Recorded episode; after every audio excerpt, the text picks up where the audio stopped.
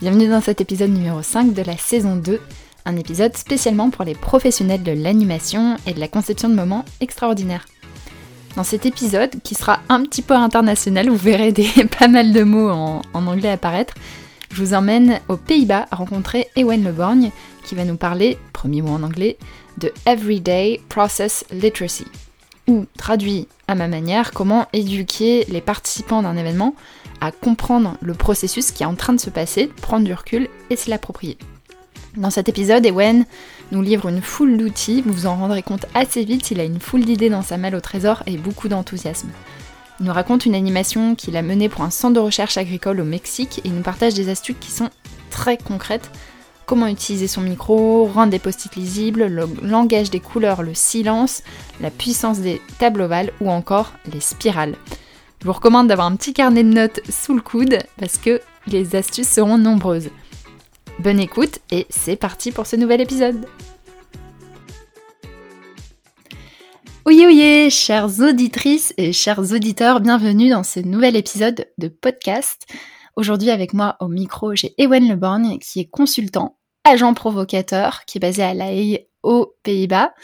Et aujourd'hui, on va parler de Everyday Process Literacy. Alors vous inquiétez pas, vous en saurez bientôt plus là-dessus. On va parler de voilà comment est-ce qu'on pourrait révéler les échafaudages, les petits conseils, les petits secrets quand on facilite, quand on anime un événement. Bienvenue Ewen. Bonjour, ça va? Bah ouais, je suis très contente. Je suis allée courir ce matin. Je fais le podcast avec toi. C'est une très très bonne matinée. C'est cool. toi, ça va Tu passes une bonne matinée? Ouais, ouais, ouais, euh, par des petits travaux à la maison qui j'espère vont pas trop nous perturber. C'est tout. Pour le reste, tout va bien. D'accord, on touche du, bois pour que les travaux tombent au, bon moment. C'est bien, ouais. Top. Est-ce que ah oui oui, j'ai même pas introduit l'anecdote euh, l'anecdote sur toi. Tu m'as dit que tu étais passé un jour à la télé au Honduras. C'est assez improbable quand même comme euh, comme fait. Ah. Qu'est-ce qui s'est passé? Ah oui, bah, c'était euh, en fait euh, surtout vraiment par surprise en fait parce que j'étais en train d'animer un atelier et en fin de journée euh, le, co-organisateur me dit ah oui au fait Ewen tu peux venir ici il y a une équipe télé qui voudrait te parler pour voir qu'est-ce que de quoi on est en train de traiter etc. J'étais pris vraiment à dépourvu mais mais ma, mes 15 minutes de célébrité n'ont pas été les plus brillantes j'avoue surtout que c'était en fait cet atelier reste pour moi un flop magistral pour plein de raisons différentes. Donc, euh, une excellente leçon. Mais voilà, c'était assez rigolo de passer à la télé euh, de façon inattendue. Est-ce que tu es prêt pour la question brise-glace du jour? Vas-y, vas-y. Alors, j'avais envie de te demander quel est le métier le plus farfelu que tu aies déjà voulu faire Parce que tu as, une carrière où tu as fait plein de choses et j'avais envie de, de voir jusqu'où tes rêves t'avaient porté à un moment dans ta vie. Waouh, ah bah ça c'est marrant parce que en fait j'en ai deux et j'en ai parlé hier avec mon fils en fait. Donc euh, je voulais être euh, je voulais être boulanger pâtissier donc ça c'est pas très farfelu mais bon euh, j'ai rapidement abandonné parce que je me suis rendu compte quand je me suis rendu compte qu'il fallait se lever à 3 4 heures du matin pour préparer tout oh là là non trop trop galère. Donc on va laisser tomber. Mais après en fait un métier assez farfelu, c'est que j'ai l'un de mes oncles qui m'a qui m'a mis dans la tête l'idée de faire chercheur dans la recherche fondamentale et donc j'étais vraiment le perroquet du ministère pendant pendant quelques pendant quelques années à dire euh, voilà c'est ça que je vais faire. Mais en fait euh, mon fils me disait mais tu savais même pas ce que ça voulait dire. Et je lui ai dit ben ouais en fait t'as raison. Donc donc c'était assez farfelu. J'avais une idée vague si tu veux mais euh, mais franchement rien de très très précis par rapport à tout ça. Donc donc voilà ce serait ce serait peut-être ça mon métier le plus farfelu. L'histoire que tu vas nous raconter aujourd'hui, c'est un événement que tu as fait justement pour une entreprise de recherche agricole, comme quoi on, on y revient et tu vas nous parler de ce que tu y as fait notamment en termes de everyday process literacy. Donc j'ai envie qu'on commence par, euh, cette question. Qu'est-ce que c'est donc que l'everyday process literacy? Si on peut le traduire très brutalement en français, ça donnerait quoi? Le euh, l'accompagnement, la vulgarisation des processus quotidiens? Euh, ouais, c'est un petit peu en rapport avec ça. En fait, c'est vraiment, euh, c'est, j'ai pas de terme, euh, comment dire, directement, euh, tu vois, bien formaté, etc. pour ça. Mais, mais disons que j'appellerais quelque chose euh, en français, j'appellerais ça peut-être la pleine conscience process, parce que l'idée, c'est, c'est qu'en fait, en tant que facilitateur, j'utilise ces, ces, compétences, j'utilise cette connaissance, et c'est vraiment c'est vraiment utile en fait pour tous les jours. Et, et plutôt que de le garder pour pour moi, j'essaie vraiment de le faire, de le partager en fait, de le faire comprendre avec tous les gens avec qui je travaille, les clients, les participants, contributeurs d'ateliers, événements, etc pour qu'ils puissent eux-mêmes euh, utiliser la puissance du, process de manière générale. Donc ouais, je dirais c'est pleine conscience, c'est éveiller, c'est montrer un petit peu euh, qu'est-ce que c'est le process et comment ça peut être utilisé par tout le monde. Génial. J'ai que tu nous racontes cette histoire. Je vais te laisser le micro pour que tu nous racontes justement ce qui s'est passé pendant cet événement, qui étaient les acteurs, qu'est-ce que tu y as vu, qu'est-ce que tu y as fait, et puis après on prendre un moment pour euh, prendre du recul par rapport à cette histoire. Le micro est à toi. Euh, ouais, donc j'ai en fait accompagné ce, ce centre pour euh, un événement annuel qu'ils ont organisé en 2018. Donc tout ça c'était avant Covid, donc c'était euh, vraiment en présentiel. Et, euh, et je suis intervenu en fait pour faire un, un mélange de, de, MC, donc animer un petit peu les, les séances plénières avec, je sais pas, il y avait 200 personnes qui étaient dans, dans, dans l'audience et, euh, et, en même temps euh, faciliter quelques séances et appuyer aussi de manière générale les organisateurs des, euh, des séances parallèles. Est-ce que tu peux juste nous dire qu'est-ce que c'est un MC pour les personnes qui connaissent pas du tout ce métier? Alors, ah ben, un MC, je dirais, c'est c'est un petit peu, c'est donc Master of Ceremony en, en anglais, mais un MC, c'est quelqu'un qui, c'est vraiment un animateur en fait, presque un animateur radio ou télé, comme un présentateur, voilà, sur un sur un, un programme télé. c'est quelqu'un qui qui fait en sorte que, les gens soient présentés, qui explique ce qui va se passer, mais qui est pas spécialement dans une approche facilitatrice en tant que telle. C'est plutôt faire de, excuse-moi, comme tu le sais, je parle beaucoup en Jean-Claude Van Damme, donc euh, euh, ouais, de faire de l'entertainment, donc euh, de, s'amuser un petit peu, divertir les gens, etc. C'est un petit peu ça. Merci pour la précision. pas de problème. Donc, euh, donc ouais, en fait, ce qui s'est passé, c'est que quand j'ai eu l'occasion de faire ce, ce, travail, je me suis dit, ben voilà, je peux faire, je peux faire mon travail tel que tel, que c'est euh, proposé euh, dans le dans le contrat, etc. Mais mais encore une fois, c'est un petit peu une, une croisade que que que j'ai décidé de, de, de, prendre à cœur et à corps depuis depuis maintenant quelques années de, travailler sur, sur ce process literacy, sur cette, cette pleine conscience process. Et, euh, et je me suis dit, ben voilà, c'est l'occasion. Je travaille avec des chercheurs. Alors les chercheurs, euh, si tu veux, il y, a, y, a, plein de manières de présenter les gens comme euh, il y a deux types de gens. Il y a des gens comme ci, des gens comme ça. en voilà une autre. Il y a des gens qui sont très horizontaux, qui sont très latéraux, qui regardent un petit peu partout, qui ont une, une, vision très large des choses, qui sont pas forcément des spécialistes. Et puis il y a des gens très très verticaux qui sont, ben voilà, qui sont vraiment spécialistes dans leur domaine. Et les chercheurs, c'est le cas.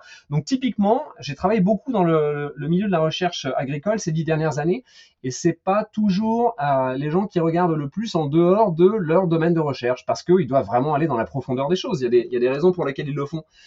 Et, euh, et, donc, euh, je me suis dit, bah voilà, c'est l'occasion pour cette euh, pour cette audience, pour ce groupe qui n'est pas forcément très très conscient toujours de ce que c'est process, etc., de, de saupoudrer de, mes petites séances de, de mes petites séances de divertissement en plénière avec tout le monde, de quelques petits conseils à gauche à droite sur bah, sur plein de choses en fait, parce que parce que la pleine conscience process, c'est moi, je l'applique surtout dans le domaine de la facilitation de groupe, mais en fait, même quand on parle de communication interpersonnelle, etc., c'est quelque chose qui est, qui est important.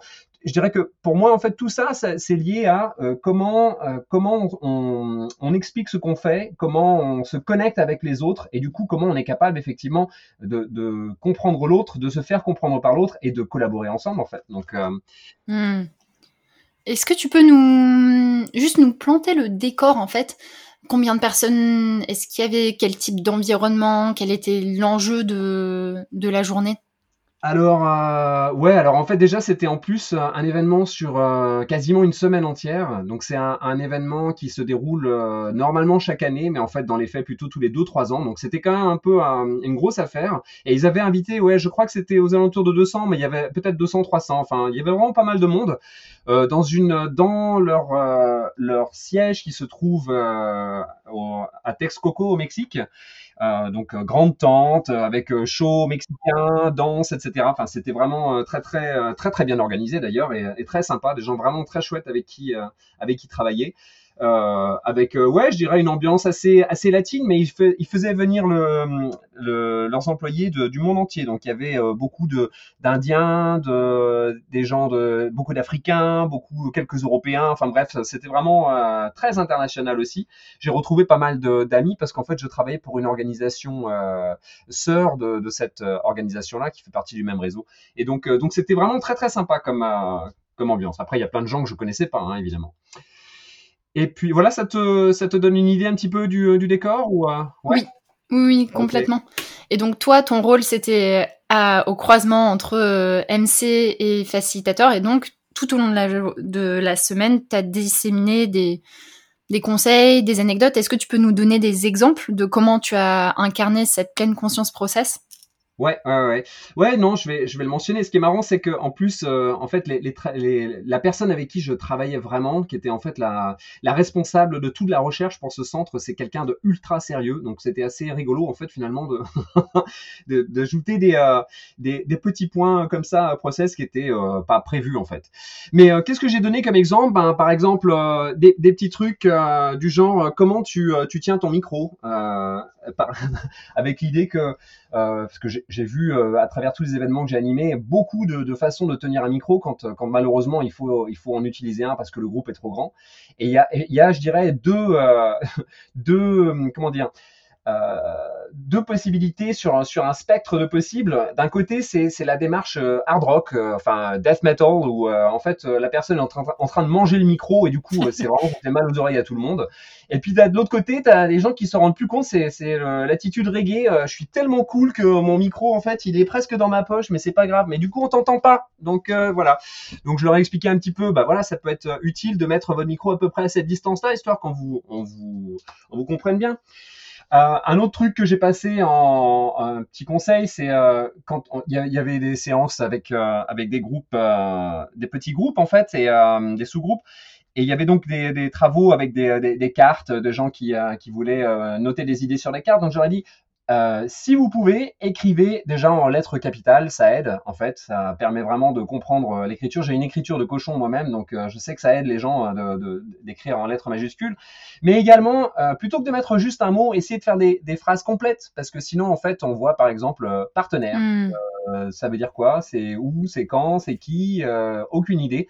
Donc voilà, des petits trucs comme ça. Un autre, par exemple, qui me tient à cœur parce qu'en fait c'est quelque chose qui revient assez régulièrement, c'est j'ai travaillé ces, ces trois quatre dernières années pas mal sur des questions de genre et, euh, donc euh, un petit conseil que je leur donnais c'est euh, et que j'ai appliqué effectivement aussi en, en l'occurrence c'était de quand on avait des séances de questions-réponses, de commencer par, demander s'il y avait une femme qui souhaitait s'exprimer en, premier, en fait. Parce que ça a été en fait recherché et, et, et a priori prouvé que si une femme s'exprimait en, en première sur une séance questions-réponses, il y avait davantage de femmes qui avaient tendance à se sentir à l'aise pour également euh, hmm. leur réponse. Sinon, en fait, je, je cite, euh, je, n'aime pas du tout ce personnage au niveau politique, mais elle a dit quelque chose de très sensé. Margaret Thatcher disait euh, si tu veux que quelque chose soit dit, demande à un homme de le faire. Si tu veux que quelque chose soit fait, demande à une femme de le faire.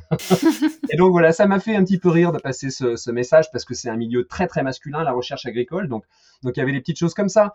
Et puis simplement des petits conseils genre euh, pensez pensez aux autres en fait au lieu de quand vous êtes en train de, faire une présentation ou quoi que ce soit de rendre les choses simples pour vous essayez de les rendre plutôt simples pour, euh, pour les autres, de penser toujours à qu'est-ce, qu'est-ce qui est, euh, en, anglais on dit what's in it for me, qu'est-ce qu'il y a, qu'est-ce qu'il y a d'intéressant pour moi là-dedans? Donc pensez toujours se mettre à la place des gens. J'ai parlé aussi de, du langage des couleurs, des couleurs qu'on peut utiliser sur des euh, sur des tableaux euh, flipchart. Je sais pas comment ça s'appelle en français, mais euh, des tableaux blancs, euh, parce qu'en fait, voilà, il y a pas mal de, de, de couleurs qui sont typiques qu'on retrouve euh, partout, et, et, en fait, pareil, il y a de la recherche qui a qui a prouvé des choses telles que par exemple l'utilisation d'un marqueur rouge. Ça a tendance à mine de rien, en fait, irriter et, et, ouais, un petit peu ennuyer les gens en fait. Donc donc des petites des, des petites pointe comme ça, des petits aspects, j'ai euh, partagé mm. euh, tous les jours. Je me suis fait plaisir, je suis pas sûr que j'ai nécessairement fait beaucoup attention à ça, mais bon, voilà, ça passe par ça aussi, le Everyday Process Literacy. Par exemple un autre aspect qui est euh, 9 secondes de silence. Apprécier, avoir la patience d'avoir de, de, laisser passer 9 secondes avant de avant de passer à autre chose parce que il y a pareil, il y a de la recherche qui a été euh, qui a été faite qui a qui prouve que euh, au bout de 9 secondes, si les gens n'ont vraiment rien à dire, il y a quelqu'un qui va casser le silence. Mais euh, mais dire par exemple quelqu'un a une question? Non? Ok, c'est bon, on passe à autre chose. En fait, les hmm. gens sont en train de penser. Donc, et ça, quand je le partage avec les groupes avec lesquels je travaille, euh, je me rends vraiment compte qu'ils font attention à ça et qu'ils intègrent ça. Et j'ai vu, par exemple, les résultats visuels, aussi bien sur les cartes que sur les flipcharts, comme, euh, comme les, ça change, mais du tout au tout. Et en fait, notamment, si tu dois documenter, récupérer les, euh, le contenu des conversations, ça fait, euh, ouais, ça fait c'est le jour et la nuit en fait. Et donc c'est un vrai plaisir. Donc encore une fois, je sais pas si, je sais pas si finalement je les fais pas plus pour moi que pour eux, je sais pas. J'espère vraiment qu'ils prennent ça à cœur. Mais je pense qu'il y, a, plein de petites graines qui sont plantées dans, la tête des gens ici et là. Et après, comment ça se manifeste, c'est toujours difficile de le savoir. Je n'ai pas fait, de, sondage après pour voir comment ça avait été perçu. Et tu parlais d'autres contextes. Donc là, tu nous as parlé d'un événement professionnel, en cadre de, de la recherche agricole. Est-ce qu'il y a d'autres contextes dans lesquels cette démarche peut s'appliquer pour toi? Ouais, bah en fait, euh, je dirais que maintenant, moi, je, je travaille, euh, enfin, je travaille, je vis euh, avec une approche assez facilitative finalement. Donc, donc toute cette pleine conscience process, je l'ai dans dans beaucoup de choses que je fais. Je pense que je l'applique je, l'applique dans, dans, tous les jours et j'ai eu la chance de, je travaille aux Pays-Bas et euh, les Pays-Bas c'est un pays qui n'existerait pas actuellement en version moderne euh, s'ils n'avaient pas réussi à se, à développer une culture consensuelle parce qu'ils seraient sous les eaux. En fait, ils ont vraiment récupéré euh, beaucoup des terres à travers les, les, les siècles grâce à ça.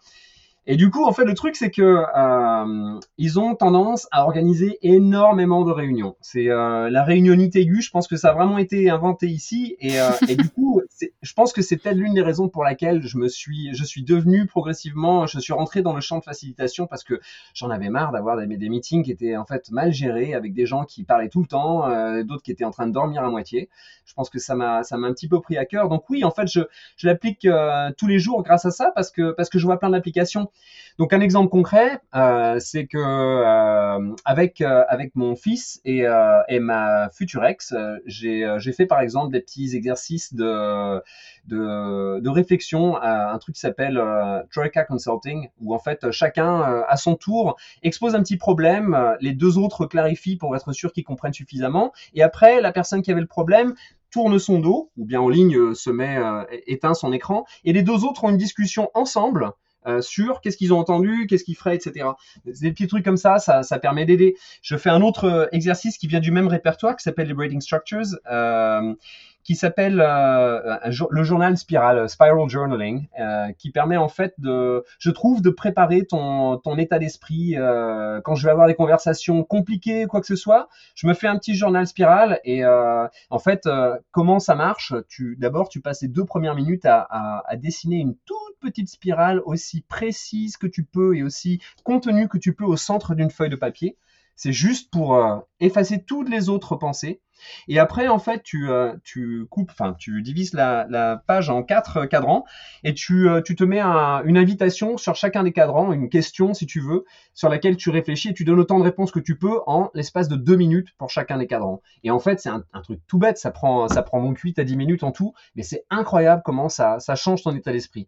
Donc, des petits trucs comme ça, je, je le fais. Puis je dirais même, voilà, avant d'être ma future ex, quand on s'est marié avec ma, avec Lisbeth, on a eu euh, on a même eu un petit segment de notre mariage qui a été euh, facilité aussi pour euh, parce qu'on avait fait venir des, gens de différentes communautés linguistiques et, on voulait vraiment qu'on savait que naturellement ils se remettraient ensemble, etc. Mais on s'est dit bah on va quand même essayer de de, changer un petit peu, de, faire un petit peu de mélange et tout. Donc on a donné, on a demandé à tout le monde d'écrire sur une sur une carte postale, euh, bon dans son langage, mais bon il y a pas mal de gens qui, qui comprenaient les langages qui parlaient, les choses qui les intéressaient et peut-être même aussi un éventuellement un atelier, un, petit truc qu'ils auraient aimé proposer parce qu'en fait notre mariage s'est déroulé sur trois jours.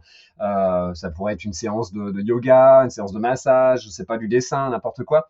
Et, euh, et, en fait, bon, au final, euh, sur l'ensemble du mariage, évidemment, les groupes se sont retrouvés, etc.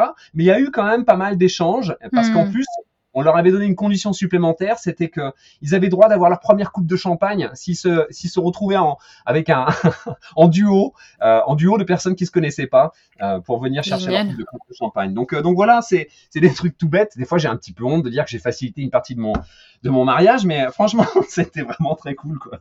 ah bah ça me parle, ça me parle beaucoup. C'est bon le sujet des mariages. Je pense que je pourrais faire un podcast rien que pour ça tellement ça me, ça me passionne. Mais complètement pour moi, la facilitation a énormément sa place dans dans les mariages, justement pour qu'on sorte des mariages un peu traditionnels où il y a euh, les euh, les officiants, les mariés, les participants et où, tout le monde reste dans, sa case un petit peu alors qu'il y a plein d'autres choses à faire. C'est clair. Ah, tiens, d'ailleurs, au passage, une autre petite anecdote de mariage, si ça te dérange pas. Euh, c'est aussi d'ailleurs en rapport avec ce, cette euh, pleine conscience process, euh, les, les, tables, l'organisation des tables et comment les gens sont organisés autour des tables. C'est un truc qui me, que je trouve vraiment très intéressant parce que ça a vraiment un effet profond sur les, les dynamiques de conversation, etc. Donc déjà au passage, euh, petit conseil à tout le monde, si vous avez l'occasion, achetez-vous une table ovale, c'est génial. Table ovale, c'est le meilleur d'une table ronde et le meilleur d'une table carrée tout le monde peut parler ensemble comme dans une table ronde, tout le monde peut parler dans son coin comme dans une table carrée. C'est juste idéal.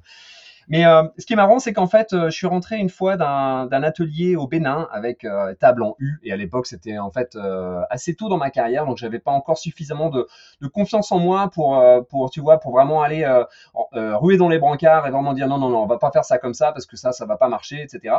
Et, et donc voilà, donc on a eu une table en U, donc c'est affreux, ça, ça tue la discussion, etc. Je rentre de la mission, euh, je vais au mariage de ma belle-mère, donc la seconde femme de, de mon père, et euh, pas avec mon père pour le coup, avec un, une autre personne. Et, euh, et qu'est-ce que je retrouve? Une table en U. J'étais là, non, c'est la malédiction. ça me poursuit partout. Non, donc voilà, ça c'est une croisade aussi, les tables en U, euh, toutes les tables. En fait, maintenant, d'ailleurs, je m'embarrasse plus de tables, je les enlève quand je fais du présentiel. C'est tellement mieux. Donc euh, et donc, on chemine euh, tranquillement sur la conclusion de l'épisode. Tu as par toi-même lancé cette invitation à te retrouver. Concrètement, s'il y a quelqu'un qui a envie de, te contacter, par où et comment est-ce qu'on peut le, faire? Alors, bah, de toute façon, je pense que si tu, euh, si tu tapes euh, Ewen Leborn dans Google, tu vas peut-être tomber ici et là sur des résultats de quelqu'un qui fait de la compétition de judo quelque part en Bretagne. Mais mais c'est pas moi, mais euh, à peu près tous les autres hits que tu vas trouver, c'est moi parce que je suis, euh, je devrais peut-être faire un petit peu plus attention à, à ma vie privée euh, en public, mais mais en tout cas voilà, je suis très facilement accessible. Les, les façons les plus simples, je dirais, c'est c'est LinkedIn, c'est c'est mon site web. J'ai deux blogs, un sur la facilitation, un autre sur la gestion des connaissances, puisque c'est le domaine dans lequel j'évoluais beaucoup avant.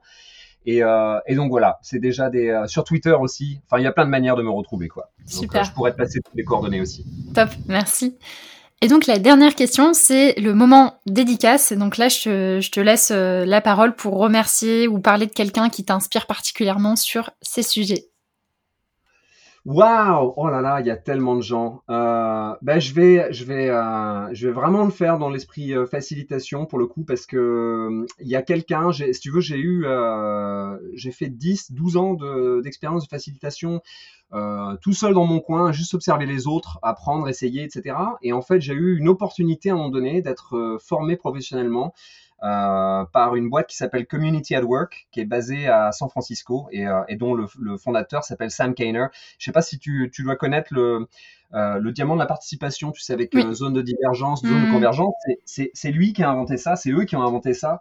Et euh, ce qu'ils font, c'est juste époustouflant. C'est euh, le, le, degré de maîtrise, la compréhension des processus de groupe et notamment la, la compréhension d'une prise de décision en groupe, c'est phénoménal. Et en fait, il m'a il m'a euh, complètement, euh, comme on dit en anglais, euh, rewired. Donc il m'a, il, a transformé mon ADN facilitatif pour pour désapprendre plein de choses et réapprendre d'une autre manière. Et, ouais, vraiment, j'engage tout le monde à, à explorer ce domaine-là aussi et, et, toute cette approche parce que c'est c'est juste fabuleux. Voilà. Merci beaucoup et merci pour tout ce que tu nous as livré. C'est un épisode hyper créatif. Euh, il y a plein de, de fils à tirer, beaucoup d'inspiration, beaucoup de conseils très concrets aussi. Merci énormément, Ewen, pour toute la richesse de cet épisode. C'est, euh, j'ai plein d'idées à aller explorer maintenant. Bah, mon plaisir. Non, mais c'est, je crois qu'on est tous sur la marche, comme on dit, hein, on marche sur les, sur les, les, sur les épaules de nos des, des géants avant nous, et, et je crois que c'est vrai. Il y a tellement de gens extraordinaires que j'ai eu l'occasion de, de, de, rencontrer, et moi c'est un petit peu pour ça que j'ai envie de faire cette, cette pleine conscience process et de la, de la, partager avec tout le monde, parce que je trouve ça dommage de garder ça pour mm. moi. Il y a tellement de gens qui peuvent en utiliser le pouvoir, c'est juste phénoménal. Donc euh, profitons-en tous. Merci pour ta générosité. Et chers auditeurs, chères auditrices, je vous dis à très bientôt.